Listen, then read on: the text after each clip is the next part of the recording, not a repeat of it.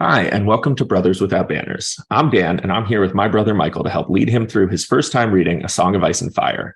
We'll be getting deep into the chapters we're discussing today and those that came before it, so fair warning. But the only spoilers beyond the chapters we're discussing today will come from Michael's vague memories of the first three seasons of Game of Thrones, the TV show, which he watched about a decade ago. Today, we're going to be discussing Ned 3 and Bran 3 of A Game of Thrones. Hey, Michael. Hey, Dan. How you doing? I'm good. I'll I'll have you know, uh, one of these chapters is the chapter I was most excited to do on this podcast for this book. Uh, actually, that may not be true. We've got a long way to go, but at least so far, this is this is where I was really pumped to get to. Well, I hope it's not the first chapter that we read because I thought that was boring. it is not the first chapter we read. Okay, uh, great. how dare you say the death of Lady is born? No, you know what? I'm well. Why don't we get there, and I will tell you all the things that I have to tell you. Yeah. So we uh let's see. We, we left we left off on a on a bit of a cliffhanger after the last episode, going into this this boring chapter, as I was saying. Although you seem to be Again, really attached to Lady. Dare um, you? Lady was the boringest bast- of the dogs of the direwolves. Uh, you heartless bastard. Okay, okay, okay. Let's back up. Let's back up we ended the last the last chapter that we spoke about uh last the last chapter that we spoke about on last episode was Sansa 1 and for the first time we're getting into Sansa's perspective. And from that she's having this wonderful day being courted by Joffrey. However it is absolutely ruined as they come across her younger sister Arya who is trying to train uh like in dueling and swords with her newfound friend Mycah or as I like to call him in the fantasy term uh, and it's, uh, again, it's not. It's just spelled normally. Whatever, it's Mister. No- it's Catelyn, not Caitlin. It's uh, a regular name. so's Caitlin. So I've decided that all names are now fair game. But uh, Sansa and Joffrey on their timeout uh, together, they come across Arya, who is sort of practicing dueling with her newfound friend, the Butcher's Boy. Joffrey takes his sort of arrogant stance and says, ah, here's a butcher's boy hitting on my soon to be stepsister, I guess. I will show revenge or whatever it happens to be. And basically starts to torture this little meet, meet Mycah character. Um, and uh, and Arya kind of comes to Mycah, her friend's defense and basically beats Joffrey. Uh, Nymeria, her direwolf, jumps on Joffrey and bites into him and things sort of end there with Joffrey kind of cursing Arya and cursing Sansa and basically saying, "I hate." Yeah, and Arya and Arya throwing his sword into the river. That's right. Uh, the sword whose name I forget, although it will be brought up. Lion's but, Tooth. Oh yeah, Lion's Tooth. But from that, we then jump right into the next chapter that kicks off us off here, which is Ned Stark, Eddard three, I think, at this point. Yep. Ned three. Uh, Ned three. our first chapter. And we find a few things really out very quickly. Basically, it has been a few days since this last event happened yes. between Arya, Sansa, and Joffrey. And Arya ran away. She basically kind of disappeared. She's gone. You know, she knows that what happened is not good. There's yeah. been searches searches for her from both the Stark side, uh, Ned having his people go search for her, as well as the Cersei Lannister side. And there's sort of been a bit of a race, and Ned is a little uh, concerned about who might find Arya. Yeah, it's crazy to me. We we hear that this is four days since the fight happened, which is an incredibly long time for anybody, let alone a small child, to like exist out in the woods and to survive in the woods. Uh, so it really does.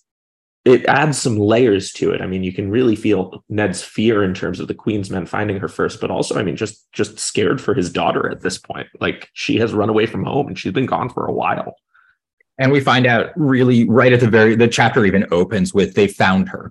Uh, and so ned is now getting the good news of finding her and then kind of sharing with us the audience you know that he's been on search parties for the last three days and that today day four he's pretty worn not worn out by it but just emotionally absolutely drained.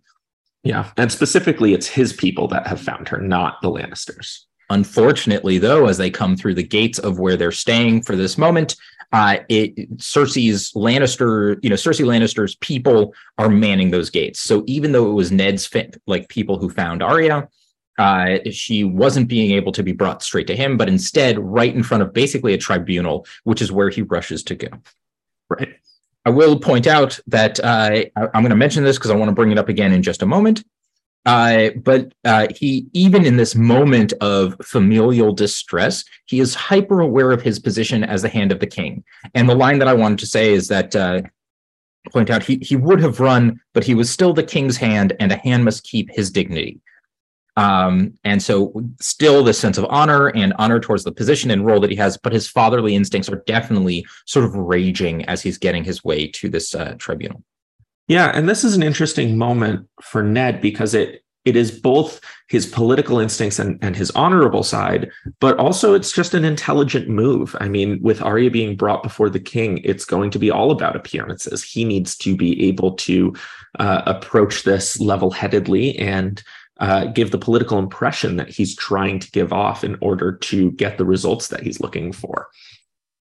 Well, he sucked. No, I'm just kidding. Uh, yeah, before we get to Robert, we just get a little bit of an aside about where they are, which I thought exactly. was interesting. Sir Raymond Darry. Yes. Yeah. And so the Darrys are a house in the Riverlands, and they were importantly on the side of the Targaryens in Robert's rebellion. Uh, we learn that Raymond Darry's three older brothers died at the Trident. Uh, and so, you know, you have to assume that's how he became the Lord, which gives us a little bit of a parallel to Ned, who only took over as mm. the head of mm. the Stark family when Brandon died.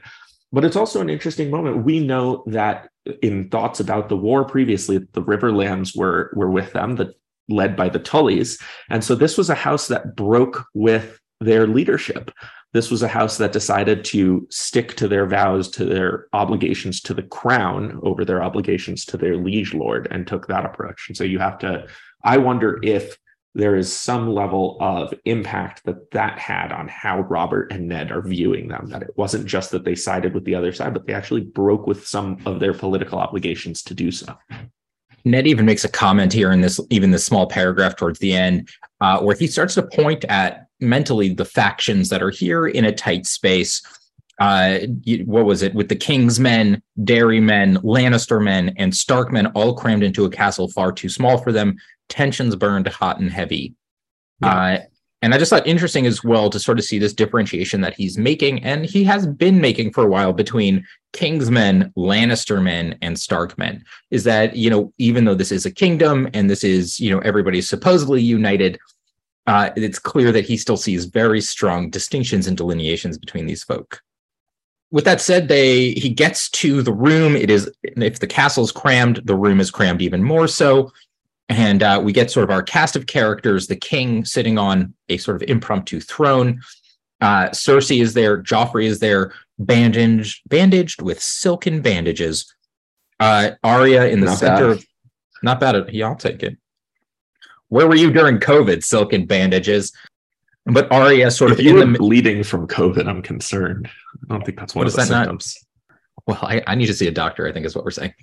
uh, the but basically, it's a trial. Uh, this is a small trial about about a small girl. Uh, Joffrey sort of kicks things off by shouting out that uh, shouting out a story that we did not witness, sort of a different version of the story. He was ganged up upon. They beat him with clubs. Arya and uh, whatever the what boy's a, name is. What a Mycah. wonderfully euphemistic way you phrased that. That was Thank that you. was so even-handed. A story we did not witness. He's lying. You can just uh, he's lying. He or was Sansa's perspective one that gave him more credit than it should have? Uh, I'm not here to be biased. Or, I'm just saying right. that no, but I I agree with you. Uh, yeah, not he is, and I want to stress is a little too, shit trying to not look bad in front of his dad. Yeah, and I, and I'll stress as well that I think that you know we have seen Joffrey Joffrey's crazy bravado about what he thinks you know he's capable of and what he thinks he can do, and I think that this he's playing into his own bullshit a little bit here. Uh, a little bit, a lot of it. He's saying there's no way they could have beaten me if it was fair. Therefore, they must have ganged up on me, etc. But I want to go in that this is a, a Ned Stark chapter and it is his perspective. And he kind of starts off the conversation as he enters this room. What's going on here? Why, how dare this happen this way? Why wasn't Arya brought straight to me? And we see right away that the response comes not from Robert the King, but from Cersei. And yes. she says, How dare you speak to your king in that manner? And from this, I actually want to point back to his walking, not running Ned has been this man of deeply, you know, deep sensed honor towards positions, towards roles. And I think while Cersei is this sort of villainous character or is becoming one as we're learning more and more about her, her comment's not wrong. Uh, oh, Ned seems to wield honor and the role of honor when it feels right to him. Okay. Uh, and so I just well, thought it was interesting to start thinking from that perspective a little bit. You're coming at this from a, a blank slate, understandably, but mm. I want to I want to bring some things up here because I think you're uh, maybe viewing this as more normal than it might be because we have nothing to compare it against. This is, like you said, it's a tribunal, it's a trial, and it's over a fight between children. Arya is under 10, Joffrey is like 13 or 14. And they had a fight, and he's fine, and he has he's gonna have some scars as they talk about later. This is even if this is normal in this world to deal with problems like this, uh, fights between children in this way, it still makes sense to me that parents would feel aggrieved by that, would feel put upon by that. And so there's a place where he needs to retain his dignity and his honor and you know maybe operating more uh, evenly would be useful for him here but at the same time this is imposing on his role as a parent and on his child in a way that i'm sure feels unjust i agree i wholeheartedly agree with everything you're saying but i will say that there's almost this i don't know it's it's Ned seems to be filled with self righteousness that he doesn't apply well. And if we even go back to the first Bran one, early, early on, as we first met Ned, we have this wonderful, in, the best of ways, self righteousness. Ned is this incredible character offering both fatherly insights as well as justice and leader insights as well. But Ned's aware of, like right now in this moment, Ned has been aware of potential deceit from Lannisters, what that meant towards Jon Arryn, you know, Cersei, I'm sorry, uh, Catelyn's sister's letter and things right. like this. The fact is, is that he's bringing his family into a very, very uh, fraught and delicate situation, if not dangerous situation. And I can't, I can't help but think that he hasn't done the best of job preparing his children for like to the sensitivities they need to be prepared for. While yeah. this is a spat between children, it is also the crown prince being attacked right. by the hand of the king's daughter's wolf. Right. Uh, and and I think that there's for all the evil around the Lannisters that seems to be kind of cropping up, for all the douchiness of Joffrey, I kind of get where some of this is coming from. Yeah, I'm I'm just trying to separate out maybe the moral aspect mm. his reaction from the productivity of it. And he has some of the thoughts about this too. He, as soon as he gets there, he's he's very upset that there's a whole crowd here because he thinks he and Robert probably could have dealt with this very easily yeah. if it's just the two of them. And that makes me think about his skill sets and and what it is he's doing. So this whole scene really does feel like he's approaching this conversation as the same as the one-on-one conversation he'd be having and that's mm. the area mm. he thrives in but everything takes on a very different lens when it's done in front of the full court and cersei's here throwing wrenches into the spokes and and and things of that nature and you have to think about that in terms of a political play was Arya brought in front of the king and everybody summoned except for Ned so as to put him in this position right. where he wouldn't be able to use his personal relationship with Robb because he does not seem to react well to this. I agree. And so Cersei, from our perspective, because we're so firmly on Ned's side and in Ned's head, looks bad. But she's probably having a reaction that a lot of people in the crowd are having. You don't get to speak to the king that way. You definitely don't get to speak to the king that way when your daughter just hit the prince right. across the head with a stick. If that's I did fair. that, yeah. I'd get executed. So I, I do think that's an interesting point you're making. I will say that uh, as the scene kind of continues, the stories are shared. King Robert basically says, everybody wait your turn. Arya, tell us your side. Joffrey, tell us yours. I did want to point out that I really enjoyed uh, a moment with Lord Renly, yes. uh, the king's brother, uh, where basically he kind of sees through the drama of the situation to what was kind of my thinking as well. For all of Joffrey's bravado, even through his his sort of lies about the situation he should be a little embarrassed about just having his butt kicked. You're right yeah. by this tiny, tiny little girl. And Lord Ren- Renly indeed starts to laugh and just kind of can't control it. Uh, and is even asked to leave by the king. Yeah. Like, why don't you step outside? Yeah, he, he, specifically laughs to her throwing the sword in the river, which I like. And, and, then his line as he's leaving, perchance later you'll tell me how a nine-year-old girl the size of a wet rat managed to disarm you with a broom handle and throw your sword in the river. And that's just the little the little jab to the ribs there. And I think is also a helpful indication of, of what people watching are willing to assume happen. You know, Cersei and uh, to a less sophisticated degree, Joffrey are trying to control the narrative here. Mm-hmm. But my guess is most people like Renly are seeing through that to what actually happened, which was a spat between children in which Joffrey, the older male, better armed one, lost, which is a rough look for him. Uh, but yeah you know the the stories aspect of it really comes into things. Robert kicks this off by saying it's a great crime to lie to a king which is interesting. You see him playing the role of the trial and it's so inappropriate in this context but at the same time this is exactly what we were just talking about where ned does not settle into that role based on the context mm. he's forced into. And so for as much as we can criticize robert for leaning into it, Cersei for seemingly have set up this environment. Ned does not adjust at all. He does not reorient himself to the realities of what's going on. Fair. Uh, you know, I'll, I'll actually add that this may be not necessarily a bad thing. I'm not sure it's intentional by Ned, but there is a point to showing the absurdity of the situation by refusing to engage in the way that it's set up. And I think Ned does that. At least I get that message from the way he's approaching it. But there are tangible consequences to that in that this exchange, he does not win this exchange, this this rap volley with Cersei here. Yeah. And I'll add too that I, it's funny because the King King Robert's uh, his line that you know we don't lie to kings or that it's a you know it's it's an offense to it's a criminal offense to do so. I found that to be a little more endearing in tone than I think maybe you might have read it. Uh, you know, that he was trying to to coax her into the idea that like, no, you can you should feel comfortable to tell the truth, not that you feel should feel threatened to not tell the truth.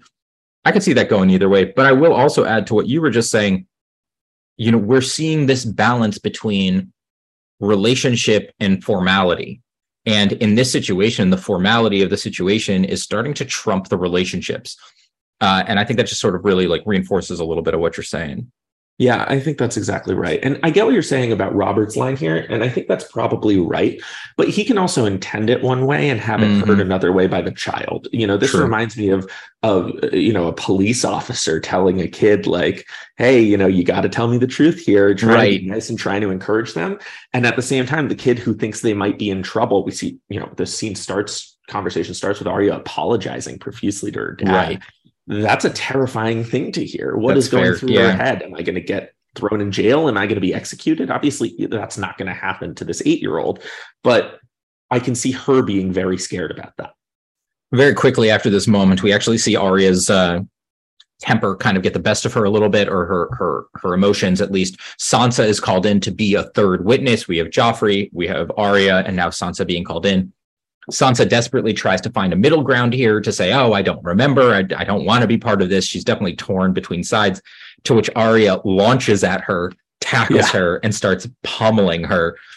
Again, uh, speaking of the emotion versus the the helpful response, this is Arya's too young to realize how hard this makes Ned's life in this moment to have her do this. Exactly. I also found it interesting for the first time on reading this time, I noticed a line earlier on in the chapter when Ned tells Vayon Poole to go get Sansa, we might need her. He mentions that the night of the incident, he heard the story from Sansa. So it actually kind of changed the lens of this scene for me a little bit because it goes from Ned supporting his children and assuming Arya's telling the truth as opposed to Joffrey to he actually knows. He heard three days ago from a third party, and that story lines up with Arya's and not Joffrey's.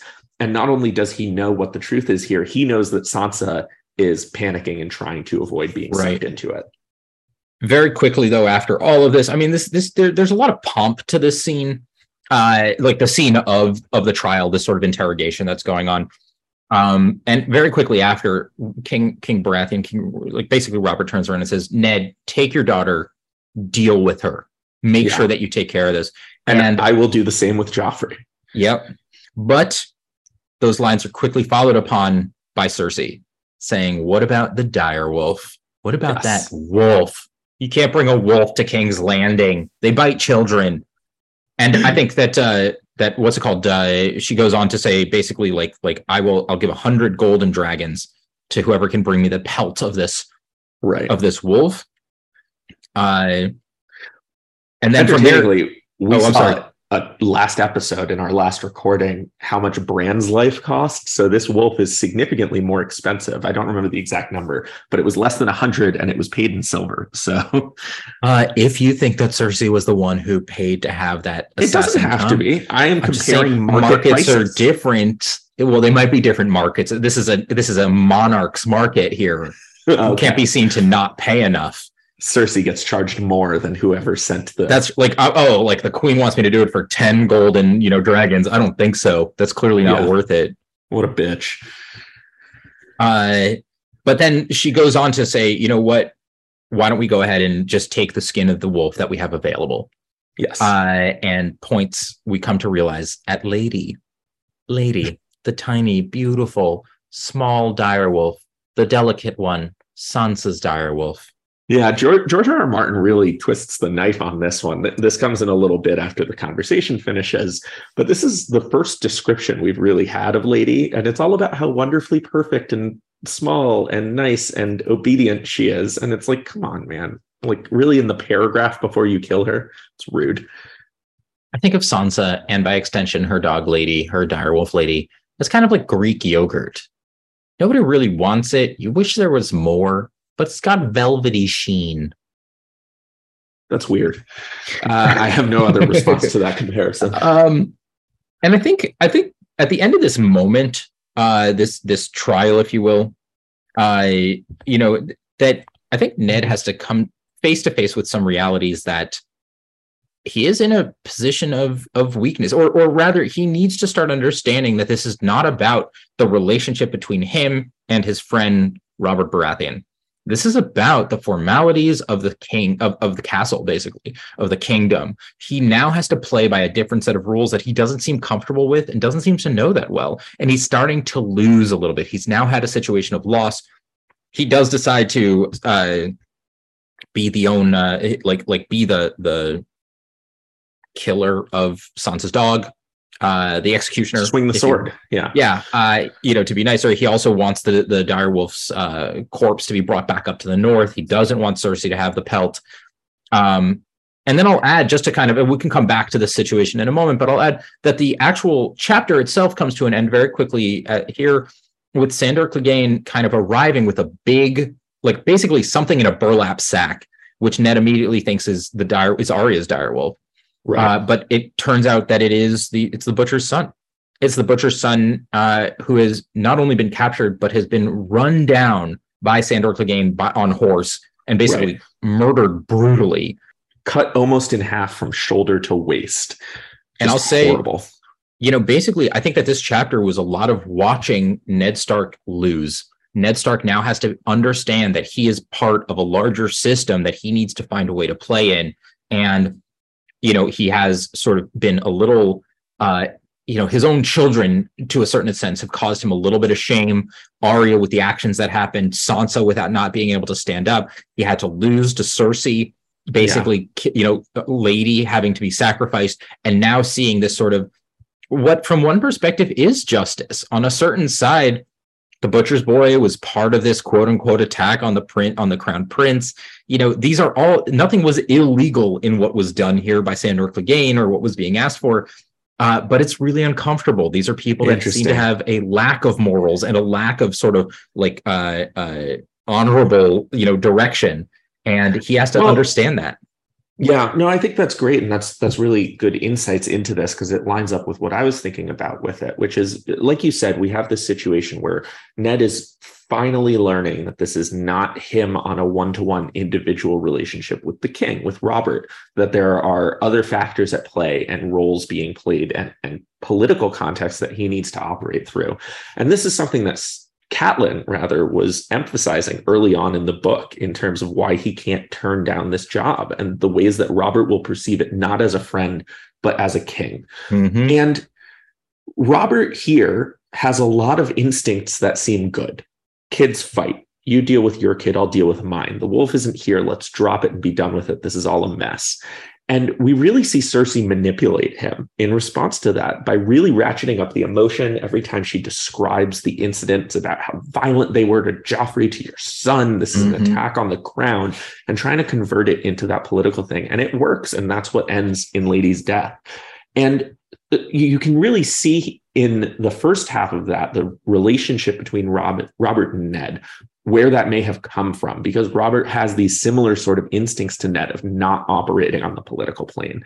At the same time, we also see Robert and to some degree Ned's lack of political sophistication, because Robert, as the king, could have full control over this situation if he wanted to. Mm. If he turned around to Cersei and said, No, this is not how we're dealing with this.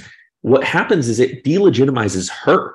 I mean, she would cause problems in their relationship, in their marriage, and all of that. But she get made, gets made to look bad in front of the court. And by putting herself out there like this, she's taking a risk that he will respond in that avenue and, and lessen her influence. Right. But instead, she knows Robert well enough to know that as soon as she inserts those political considerations, make it about his masculinity, make it about his power and his authority, this is an attack on the crown as an institution and therefore an attack on you through your son. He's going to say, ah, I don't like dealing with that. I'm going to take the path of least resistance out and go there. And Ned seems to have no understanding of that side of his friend and no understanding of how to appeal to that mm. side of hmm. his friend. I like that. And there's one last aspect to this that I really like because we also see the flip side. Like you were just saying, the immorality of it with Sandor Clegane, which we'll get to in a moment, but also with Cersei herself. Ned operates on an emotional level, on an interpersonal level, and Cersei operates purely on a political level to the point where when he says, the, the wolf is of the north, I'm going to execute her myself. It shouldn't be Sir Ilyn. She says, Is this a trick?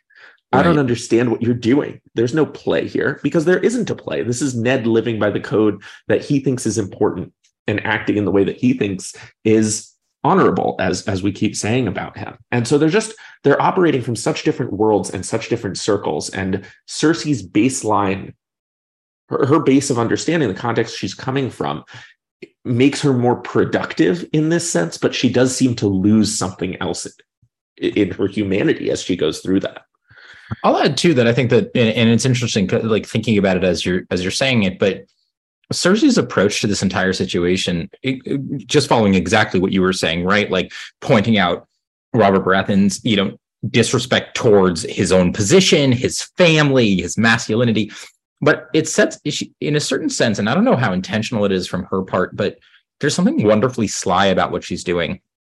Because in a sense, uh, if Robert says, "Shut up, Cersei," you know, this isn't your business. I'm, I do it my way. It gives Cersei, and by extension, the Lannisters, and by extension, anybody who might not like Robert Baratheon to say he's not fit to be king. He's not holding up the rights of his position. He's not honoring his position.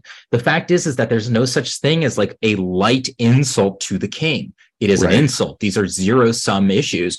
And I think Cersei does a wonderful job of kind of maintaining that line.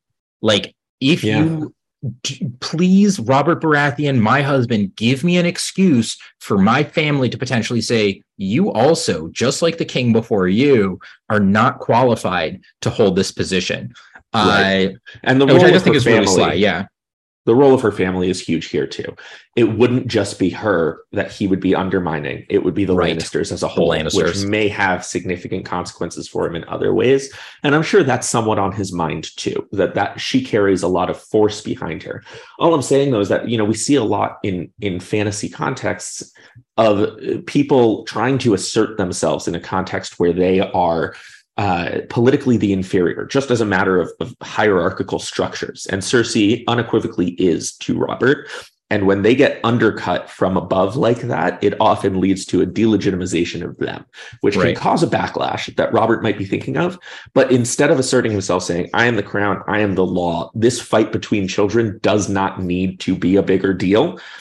I feel like that probably would have been more effective for him and hurt Cersei as opposed to the opposite. That that is not the type of slight that you can rally people behind if you're the Mm. Lannisters. Whereas on the other end, the corporal punishment of children certainly is a slight that you can rally people against the king for. Interesting. While there's certainly complex political considerations, I'm not convinced that Robert has taken the right move here rather than the easy way out in the face of somebody who knows how to manipulate him in Cersei. I like that. I like that a lot. But that rounds out our chapter. I think what is that? Ned three. Ned three. Yeah, I just want to talk briefly about Sandor Clegane too, because you and I have had a lot of conversations around this, and you've had some very uh, prescient understandings of context before about uh, touching the royal person uh, and and the consequences that stem from that. And we see, I mean, this whole chapter is about consequences of physical contact with Joffrey. Mhm. And Arya, of course, gets bought, brought before a trial for it, but is ultimately let off the hook. And this is something we talked about with Robb and Joffrey training together and Jon not participating in that. We do see here that Arya, as a member of another important uh, noble household, does not ultimately get punished for the damage that she causes to the prince. Uh, the wolf does, and that is indirectly a punishment to the Stark children. But I think that that was more directly a punishment of this animal. An animal does not get to hurt the crown prince. But then we also see on the flip side what happens when you're not of noble blood and you get involved Mm. in a situation like this. And, you know, Mycah didn't even touch Joffrey at all. He said, No, I don't want to participate in this. I know how this ends for somebody like me. And then ultimately it did.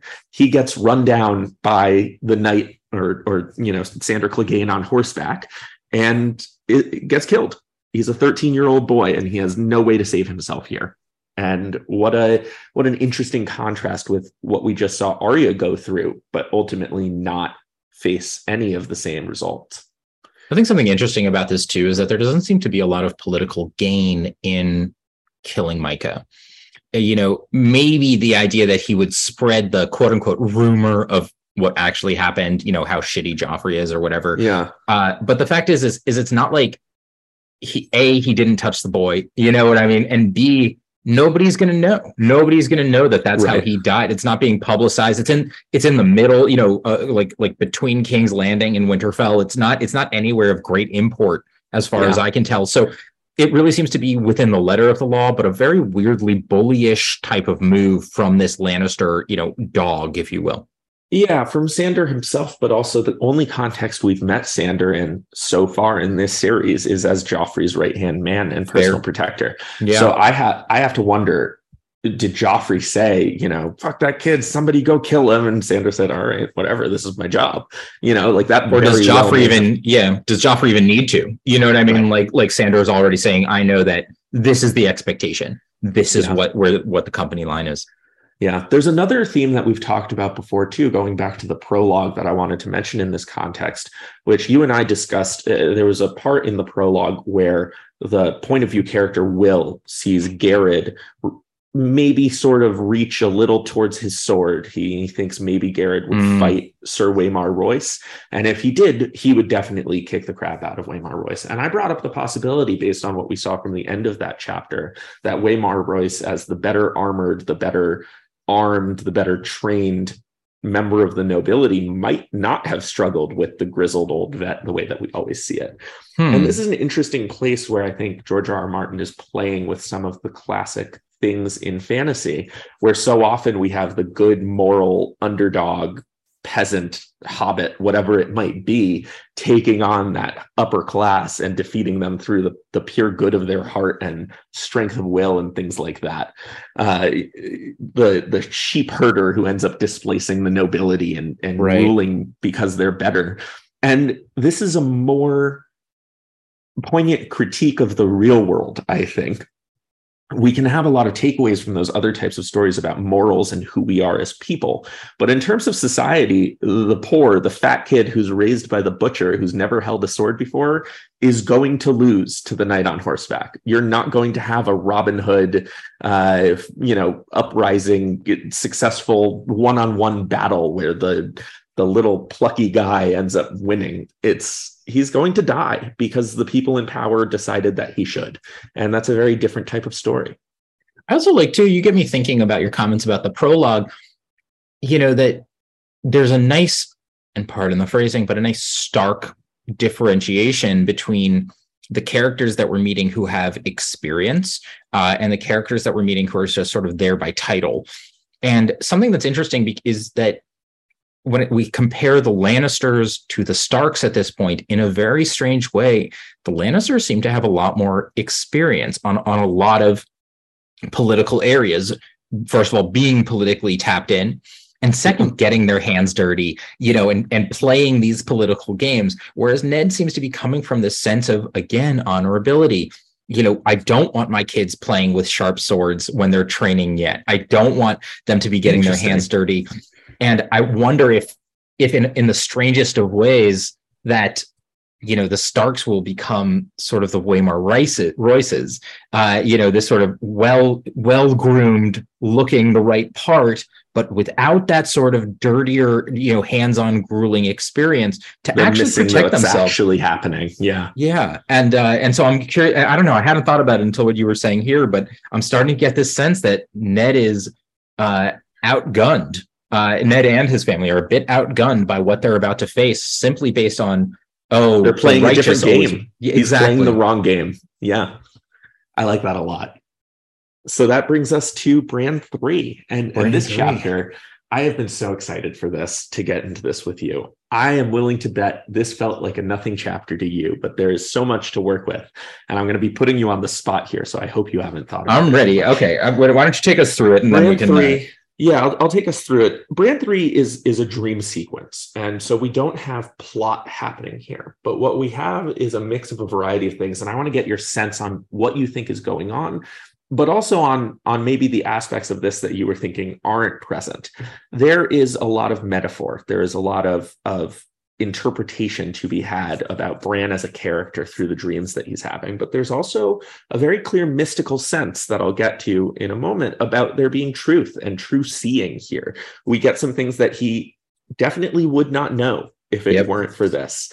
Uh, this dream sequence. And so we can get the idea that there is some real magic going on here and that he is seeing something true. And so when we get into places where we're talking about things that we don't know, I want to get your thoughts on what those mean and what those might indicate for the future. Uh, and I, I, think both halves of that are, are, crucial to this that we're both learning about Bran as a character and as a person, but we're also learning something about the world around us. Mm-hmm. And it'll be interesting. You know, I have the experience of having of reading this having read through the series a couple of times and read and listened to plenty of people's theories on what certain things mean if we haven't gotten conclusions to them yet and i'm curious where you're at as uh, as your first time entering this yeah absolutely so this dream sequence starts with Bran falling. He feels as though he's been falling for years. And uh, there is a voice throughout all of this whispering to him in the darkness. It says, Fly. But Bran did not know how to fly, so all he could do was fall. And he continues to think about this. He he sees Maester Luwin throwing the clay boy off the mm-hmm. off the roof again, and he thinks, "But I never fall," he said, falling. Bran then thinks, "This is a dream, and in dreams you wake up before you hit. You always do. So I'm going to wake up right before you hit." And the voice speaks up again and says, "And if you don't?" And that makes Bran want to cry. The voice keeps telling him, fly, fly, fly. How do you know you can't? Have you ever tried to fly? And Bran looks around and finally identifies the source of this voice, and it is a crow flying alongside him as he falls. Bran says, Help me. And the crow says, I'm trying. And then it asks for corn, and Bran gives it some. He finds it in his pockets and he drops some, but the crow settles down and starts eating it. Bran looks at him and says, Are you really a crow? And the crow says, Are you really falling? And Bran says, No, it's just a gr- dream, and I'll wake up when I hit the ground. The crow says, You'll die when you hit the ground. How hard can it be to fly? I'm doing it. Bran says, You have wings. And the crow says, Maybe you do too. There are different kinds of wings. At this point, Bran notices how skinny he is, and he can't figure out why or if he was always that skinny. And a face swims up at him out of the gray mist, shining with light, golden. The things I do for love, the face said, and Bran screamed. The crow tells him to forget that. You don't need it now. Put it aside, put it away. At this point, the crow starts pecking at Bran, and Bran starts to fall faster. He says, What are you doing? And the crow says, Every flight begins with a fall, which I love as a potential Hitchhiker's Guide reference. Uh, that's immediately where my brain went. but Bran looks down and sees the ground rushing up at him. And as the ground is rushing up, he realizes he can see everything in the realm. He sees Maester Luwin on a balcony, looking through a telescope and making notes in a book. He sees Robb practicing in the yard with real steel. He sees Hodor, the simple giant from the stables, carrying an anvil to Mikken's forge. He sees the great white weirwood in the Godswood brooded over its reflection in the black pool. And when it felt Bran watching, it lifted its eyes from the still waters and stared back at him knowingly. He sees Catelyn and Rodrik on a ship across the Bight. Catelyn has a blood stained knife on the table in front of her, while Rodrik is seasick over the edge. He sees a storm was gathering ahead of them, a vast dark roaring lashed by lightning, but somehow they could not see it.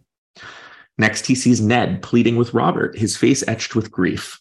Sansa crying herself to sleep at night, and Arya watching in silence and holding her secrets hard in her heart.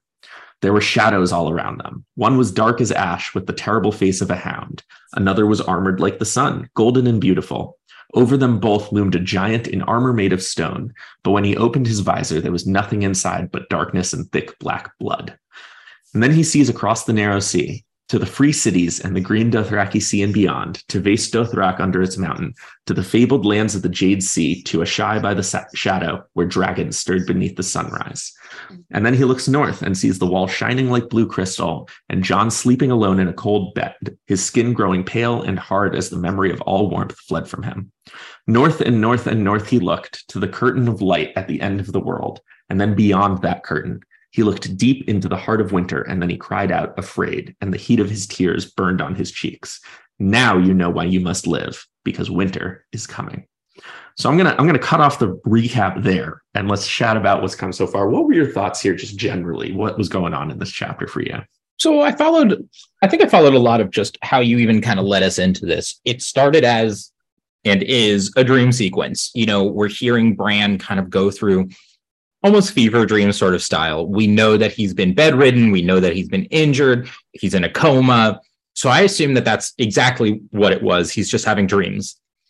Um, it took me until he saw his mother uh, sitting sitting in a cabin with the bloodstained knife that I realized what he's starting to see is not just fever dream. He clearly okay. is now getting vision uh, yeah. to to more than just that. Um, yeah, that makes sense because the first half of those sequences of things he sees in the realm are are maybe things that he could have conjured up on his own. Yeah. Maester Luwin doing science, Robb practicing, but you know, the first hint really shows up now. He's using an actual sword, which only happened after Bran fell. Mm-hmm. Uh, Hodor carrying an anvil to Mikken's forge, which again is something that could have been happening and could have been an image he saw in his mind. But right. maybe there is more urgency in Winterfell right now in terms of preparation for fighting, that the blacksmith is making advances it was an interesting way like what was interesting is the moment that i realized that his visions were more on the real side than the imaginary, it now made me have to go back and rethink what I had just read, exactly to yeah. your point. So it's not just that he's seeing some very familiar family members in familiar situations. Uh, maybe a little adjusted, but it's it's he's now getting a real view and perspective. And then at the same time, moving forward, north, north, north, what's beyond the wall, what's beyond that veil, I I'm you know because of that what he's seeing is real. It makes me think that this is just as real as well. That okay, he is yeah. getting this vision and insight into the beyond, if you will, uh, so and the start, threats that it brings. Let's start there at the back, and then we can work our way backwards mm-hmm. towards the beginning. What is he seeing in the north? What is what is in the heart of winter that scares him? Well, you know, I'll be in, uh, honest. I'm. I think that I could see this these lines being written as a way to be vague to us, the reader, mm-hmm. Bran saw something very explicit, but we don't get to know that yet. At the same time, I'm not sure just how deep or how far this sort of magical vision that he has goes. Maybe right. what he quote unquote saw was a an awful feeling of awfulness. And yeah, that's where I lean to. Yeah, I, I agree. Yeah, that this is. I, I don't expect him to wake up with a concrete idea of any of these visions, but in particular this one. I saw something specific and it scared me, and now I need to warn everybody about it. Yeah, exactly. So that's that's how I felt about that, and and, and even you, similar. Go go ahead. Did you get anything concrete from it though? Was that reminding you of anything that we've talked about before? Anything we've thought about? Well, only like the prologue and the fact, you know, the others and um, again, who remembers his name, Garrett Gerard, Gar, Garrett, the ear, yeah. guy with no ears. Um, yes. But the fact that he he was trying to come and and was babbling at the time that he was found, but trying to spread word of this greater danger that's out there. Uh, it's interesting, you know, even between these two chapters, to see there's almost like a it's almost as if the political drama happening towards King's Landing and with the king is almost a red herring for the much greater, larger existential problem that seems to be like growing and festering in the north. Uh, and the, the only people who seem to know about it are, you know, crazy, you know, the, the crazies, the earless, and yes. a young child who's about to come out of a coma. Yeah. Uh, you know, and so who who's going to believe that anyway? Yeah, I, I want to bring up something that I've hinted at to you in the past, but make it more explicit here because we get a flip of the stark words in Winter is Coming. You need to live because winter is coming. These are the stark words. The stark words, it was singled out to us, uh, are, are a little different than the usual boasts. This one is more mm-hmm. of a mm-hmm. warning. And I think it can be, I don't think it's meant to be one way or the other, but it can mean both things. Winter, of course, is the season that they need to prepare for and be ready for but it could also mean the others, which gives an interesting idea to a lot of different aspects of this. We have him looking at Winter's heart. We also know that their castle is called Winterfell, which is an interesting thought. Uh, so just wanted to draw that to your attention there. Winter is coming, which is why we need you, which is why we need to be prepared, could very easily be referring to this bigger issue beyond the wall that people are not paying attention to it's funny because going along that sort of like sigil and line, the idea of winter is coming being the family, I don't know what you even call it, epitaphs, words, uh, words. Yeah, words. works. But uh, but I think that when I was first hearing those words, I heard it as you know an aggressive, offensive uh, threat. Beware uh, of our family. Winter winter is coming. But like it, there's a, a, new perspective here that I think starts to really show in this chapter and, and with what you're saying. And then we also had in uh, you know that Catelyn chapter after the feast, winter was coming. Mm-hmm. But I think that's joke. It, it could, uh, but I think it could also be a very like honorable defensive term. Winter is coming, and we're here to protect the South from the winter yeah. that is coming. Yeah, I like that a lot. So, so like I said, working our way backwards here, the last thing we get before that is we get an image of Jon. And in light of the truth of the other things, this is a concerning image. Jon sleeping alone in a cold bed, his skin growing pale and hard as the memory of all warmth fled from him. Is Jon dead? No, no. I think that again, that's a maybe. Yeah, probably not. But uh, no, I think that for again, like this entire dream sequence, and with it, this sort of mythical vision, this sort of the magical vision that Bran gets to have. I think this is just the language of like his own understanding of his dream language. You know, yeah, I, I can bet in a very realistic and, and true way, Jon's cold. Uh, yeah. you know, like it's cold for him. Uh, but with that said, I think that there's this this balance that Bran has to face between the vision, the the quote unquote real vision parts of the vision, Jon is cold, to the more metaphorical and allegorical parts here of Jon is growing as well. He's becoming more hard skinned to his situation. We saw in the Tyrion chapter Jon's old, uh, his own uh, denial in the moment of who his who his teammates and comrades are about to be, right. and I think he's getting hardened to that. Yeah, I think that's fair. It also conjures up an image to me of the other series I'm reading at the moment, The Wheel of Time, because there's a character in that, a main character there, who is constantly described as as hard and hardening himself emotionally, trying not to expose himself to the difficulties there as a form of leadership and, and in an attempt to really ready himself. You know, he's the protagonist of this series and ready himself for the big battle against the evil that he has to fight someday. And it's one of the themes that they explore there is about the risks and the problems of that. There are uh, there's one character in particular, but a couple of others who take it upon themselves as as my most important role in this fight is to remind the Messiah figure how to laugh and how to cry. That there's an aspect of hardening oneself in advance for this fight. For Jon, maybe it's for uh, becoming part of the Night's Watch and and experiencing that reality that he needs to retain some aspect of that softness to. So maybe Bran is seeing the beginning of that that calcification of Jon. And I think it goes well with something that we just brought up a moment ago from the last chapter, which is the Starks need to man up with a little bit of experience, perhaps. You know, maybe yeah. it's t- you know, and I think that this might be coming into part of that. You know, what who who of this Stark family is going to step up and harden themselves to the hard situations they're about to see and face. Yeah. I think Arya stands out, Jon stands out, Bran is starting to, Sansa is not. You know, right. so, a little bit of that pampered sort of look, and and so it's just interesting to be thinking about it from that perspective. Yeah, absolutely. So the the vision before that, we have Ned pleading with Robert, his face etched with grief. And then we see Sansa crying herself to sleep at night and Arya watching in silence and holding her secrets hard in her heart. So what did you what did you have there? Again, more just direct vision than deep insight. I think that you know, back to the sort of like the poetics of dream visions, right? Like I don't know of any secrets that Arya has aside from, you know, sword fighting with the butcher's boy. But right. maybe she has more or maybe this is the way that her the vision is being portrayed to Bran is giving a deeper understanding of her as a character to him, to her own brother. You know, she has always been this type of person, and she will be somebody who is always playing it tight to the chest uh, about what needs to happen.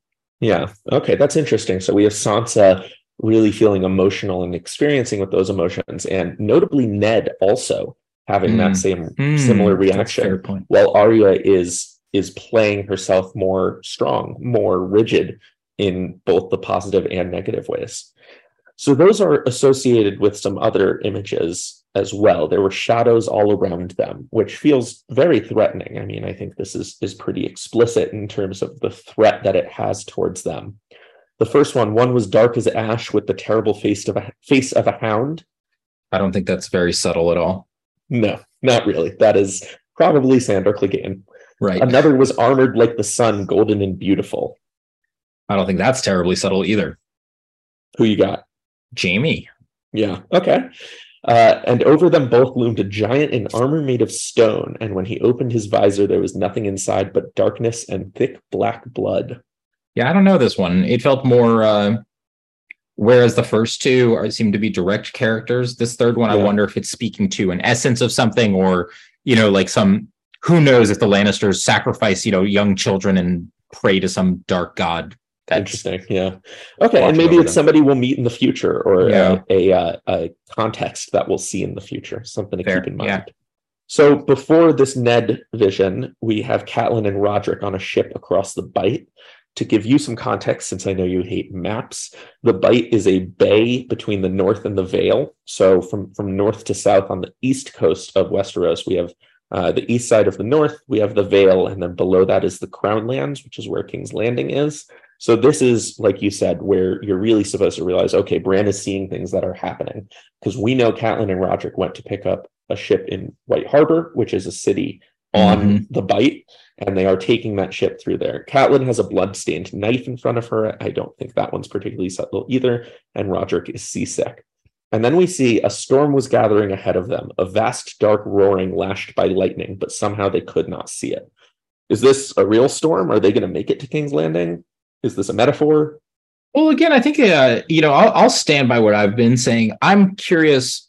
We're only just now getting the first taste of what Bran seems to be able to see, and I don't think, and obviously Bran doesn't even know that what he's seeing is real or not. We seem to know more than he does. We obviously know more. He's been in a coma. Um, it'll be interesting to get into the next Catelyn chapter. And is there a physical storm? Is perhaps a letter going to arrive that brings with it a storm of emotions of some you know what i mean but yeah. until that sort of resolution further along i'm not i'm not going to look at anything that Bran's seeing as a 100% literal so okay. is this figure in stone armor a literal figure in stone armor is this storm on the horizon that they can't see a real storm or a metaphorical one i don't know but i believe in his sense about it i believe there's danger i believe okay. there's threat yeah uh, much more than I'm worried about his forecasts in particular. Okay, yeah, that's uh, that's an interesting take. I like that a lot. So we'll have to keep an eye out for it. And then last, we have the various Winterfell scenes, which we've already talked about several of them, but I want to focus on the close of this.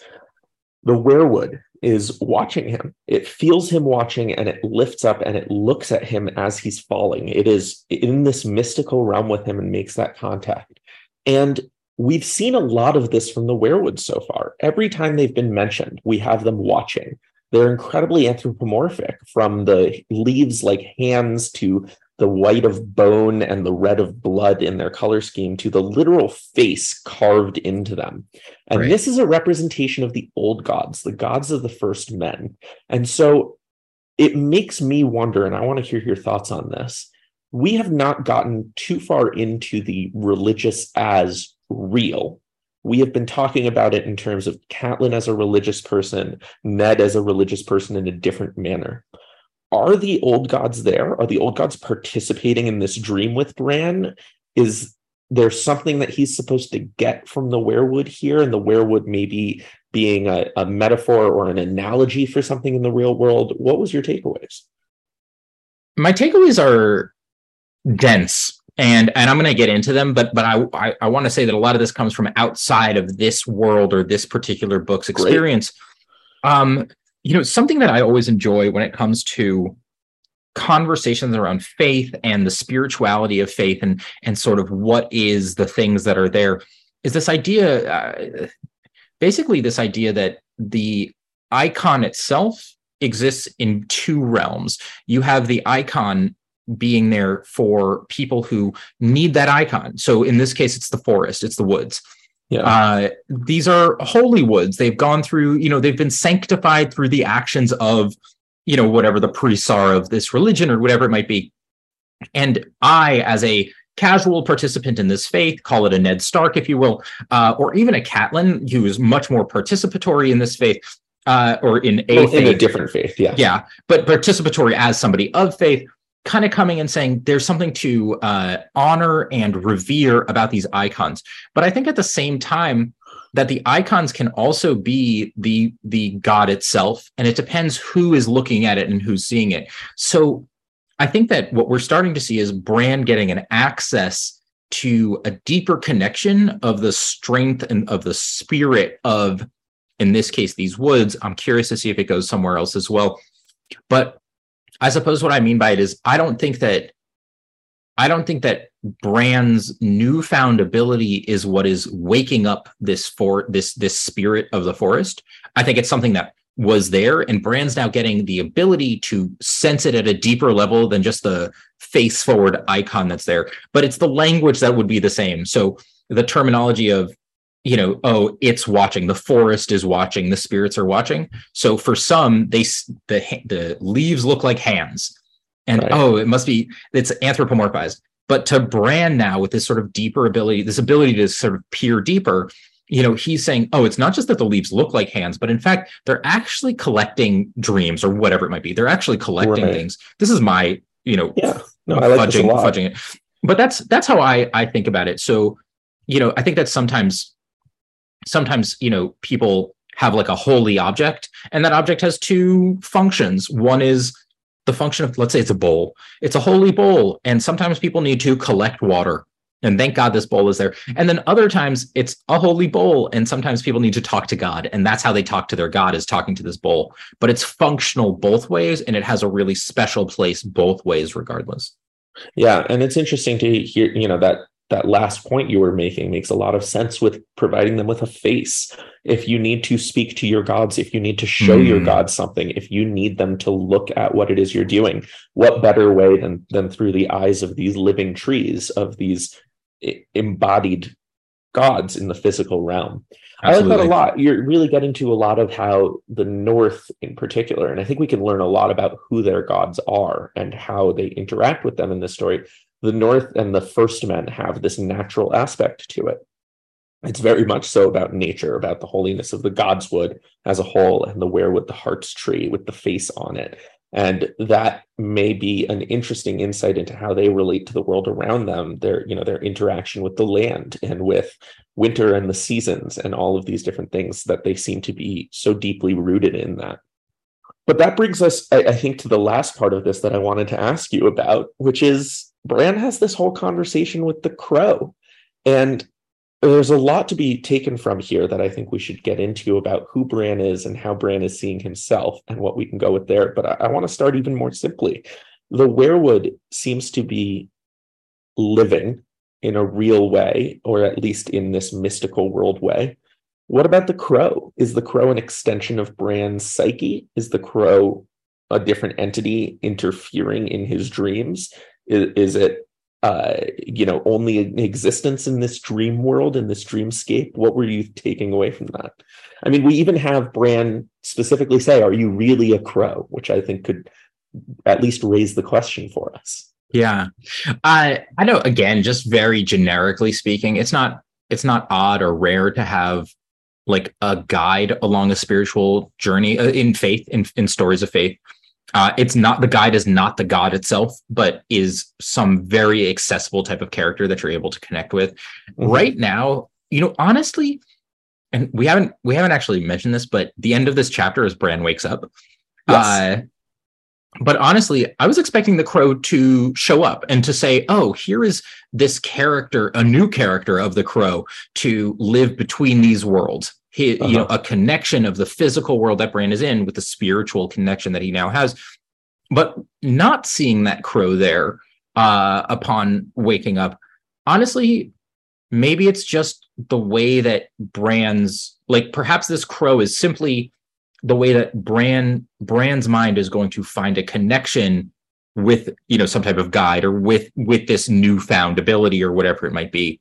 But honestly, I think this crow might be 100% mental you know uh, yeah. uh, not not that it's made up by Bran. It could be very much put in there by this spiritual third party or whatever it is. Okay yeah. But uh but as of right now yeah uh, i see it as very internalized. Yeah. No that makes a lot of sense. I want to draw back on something i was talking about in our fourth episode which was when Bran fell because mm-hmm. we had that's our only other mention of crows in this book. It comes mm. from Old Nan's stories. The crows came down and picked out uh, the boy's eyes after he fell. And I talked at length about that and, and the ties to mythology there. And really, that story, the way it, it taps into a variety of different religious contexts from before, is as a bringer of knowledge and a bringer of sometimes knowledge that is a downfall, knowledge that is is forbidden. Uh, you can think of the crow in terms of the Promethean bringing of fire and the bringing of knowledge in that way, which is both creative, scientific, and destructive. We, you think of the nuclear bombs, we talked about that. Or you can think of it in terms of the serpent from the Garden of Eden, and so I just wanted to bring that back up because it'll be interesting to see which of those two paths this crow, if it comes back, takes Bran down, or whether it is a path that combines both of them, that this is is both positive, creative, insightful you know, knowledge or destructive knowledge. I like that. And I'll add too that I think, and I'm I just I just happen to have this in front of me, but I think another another connection to a crow in literature and, and even beyond is in the story of Noah and the flood, uh, where originally Noah sends out a, a dove to go look for dry land. And then I think that dove is followed by, if I'm not mistaken, a crow or it's a raven, but a raven falls into the same sort of category. A corvid of some kind. Yeah. Um, but but one that is I realized that is search like one that is able to cut through and find the truth of the situation, if you will. They bring back that olive branch, they bring back that sort of sign of land and I do want to confirm. I'll, I'll look it up. I'm not 100 percent see if okay. I can find it now. But uh, I mean, look, people are always welcome to yell at us on Twitter or send us an email if we're wrong about something. But I like that nonetheless. That this is it's insight and it is access to safety and to growth and to progress. And this is exactly what we were talking about with the Promethean story. And, you know, that brings us so perfectly to where this dream sequence lands because Bran looks over at the crow, at this avatar of forbidden knowledge, and the crow has three eyes, and the third eye was full of a terrible knowledge. And you know that third eye concept comes, uh, I believe, from Hinduism, and and this con- this knowledge is so deeply connected to that image of the eye in the middle of the forehead and the true sight that it provides. And so I think that that's an interesting way for this dream sequence to pretty much come to a close uh, in in the next few pages of cementing that theme of Bran seeing beyond and seeing things that he otherwise would not know. And when Bran looks and sees the three the three eyes the terrible knowledge he sees was a frozen wasteland where jagged blue white spires of ice waited to embrace him they flew up at him like spears. He saw the bones of a thousand other dreamers impaled upon their points. He was desperately afraid. And then he hears his father's voice once again say that is the only time a man can be brave. So just briefly on this part of the vision if the crow ends up being some third party that is is interfering uh, or the weirwood or any of these religious symbols are imposing on Bran from the external from outside of him. Are these other dreamers who have died on the points real? Mm. well i hate to be a skipping record but i have no idea. I still think yeah. this falls into the sort of ambiguity of dream sequence. Uh, i think that let's say that we never hear of these these type these folk again then it was just a really lovely dream sequence showing a connection to something deeper. Potentially it is solid um, even lighter than foreshadowing but uh, alluding a little bit to what we might discover a little bit later but but i yeah. I, I really I didn't have yeah. much of a feeling about it. I right thought now. it was interesting that, you know, maybe this is an example of these mystical forces attempting to provide the true sight to someone before. And there are so many stories out there of the true sight driving people insane. Uh, mm. and that those are the rocks that he could fall upon. But even if that's not the case, then it at least embodies the risks that Bran is facing down here and the danger that comes from the forbidden knowledge that he's being provided. And the dream sequence really does close out this time with genuinely Bran being provided that forbidden knowledge. The crow looks at him and says, Choose, fly or die. And Bran spread his arms and flew. It was better than climbing, it was better than anything. But immediately the crow comes and lands on him and stabs the middle of his forehead between his eyes with its beak. And this is the point where Bran wakes up. The crow transforms into a woman, a serving woman, a woman he recognizes from Winterfell, and he realizes she has now dropped the basin she was holding and sponge bathing him with. And she runs out of the room shouting, He's awake, he's awake, he's awake. And he realizes, Oh, I'm in Winterfell. He reaches towards his forehead, finds there's no actual wound there, tries to get out of bed, and nothing happens. And then his wolf jumps on his lap, and he doesn't feel anything. And that's where Robb comes in to find him, clearly having run the whole way. And Bran looks at him and smiles and says, The wolf's name is Summer. And that's the end of our chapter. I liked also, by the way, the wolf's name is Summer. I thought goes really nicely with what something you had brought up before about winter is coming, right? Like, like, is this aggressive? Is this defensive? Is this just a weird thing to say? And I like the idea that Bran is here saying it is going to get warmer. I also, by the way, uh, wanted to say I looked it up the raven was sent by Noah first and didn't come back, and then was followed by a dove who did come back and eventually brought back on one of its trips the olive branch. Interesting. Okay. Yeah. I wonder how that kind of uh, affects the interpretation we're providing there, but I like it a lot. Yeah. I also like that point about the summer connected to the winter because there are definitely different ways you can take that in terms of the indication of what's coming next. On the one hand, the wolf is summer, and summer is what fights against winter. If winter mm-hmm. is coming as a threat, and something we need to prepare for, then what better way to prepare than with summer? At the same time, is this Bran losing some of his identity? Is this Bran straying from the start mm. from the, the, north? We are winter. Winter is coming. We that is our threat. And Bran is saying, no, this wolf, my wolf, is summer. It's not winter.